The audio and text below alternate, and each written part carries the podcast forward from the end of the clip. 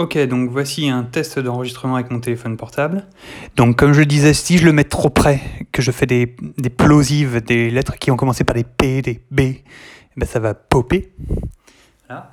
Et si je le mets trop loin, normalement on va prendre une réverbération de, de pièces qui n'est pas, euh, pas bonne en fait pour un enregistrement. Donc euh, ce qu'on va essayer c'est voilà, de le tenir à une quinzaine de centimètres de nous, de pas parler trop fort euh, pour éviter la saturation. Et normalement on a un enregistrement qui est exploitable. Pas forcément hyper hyper bon, mais exploitable.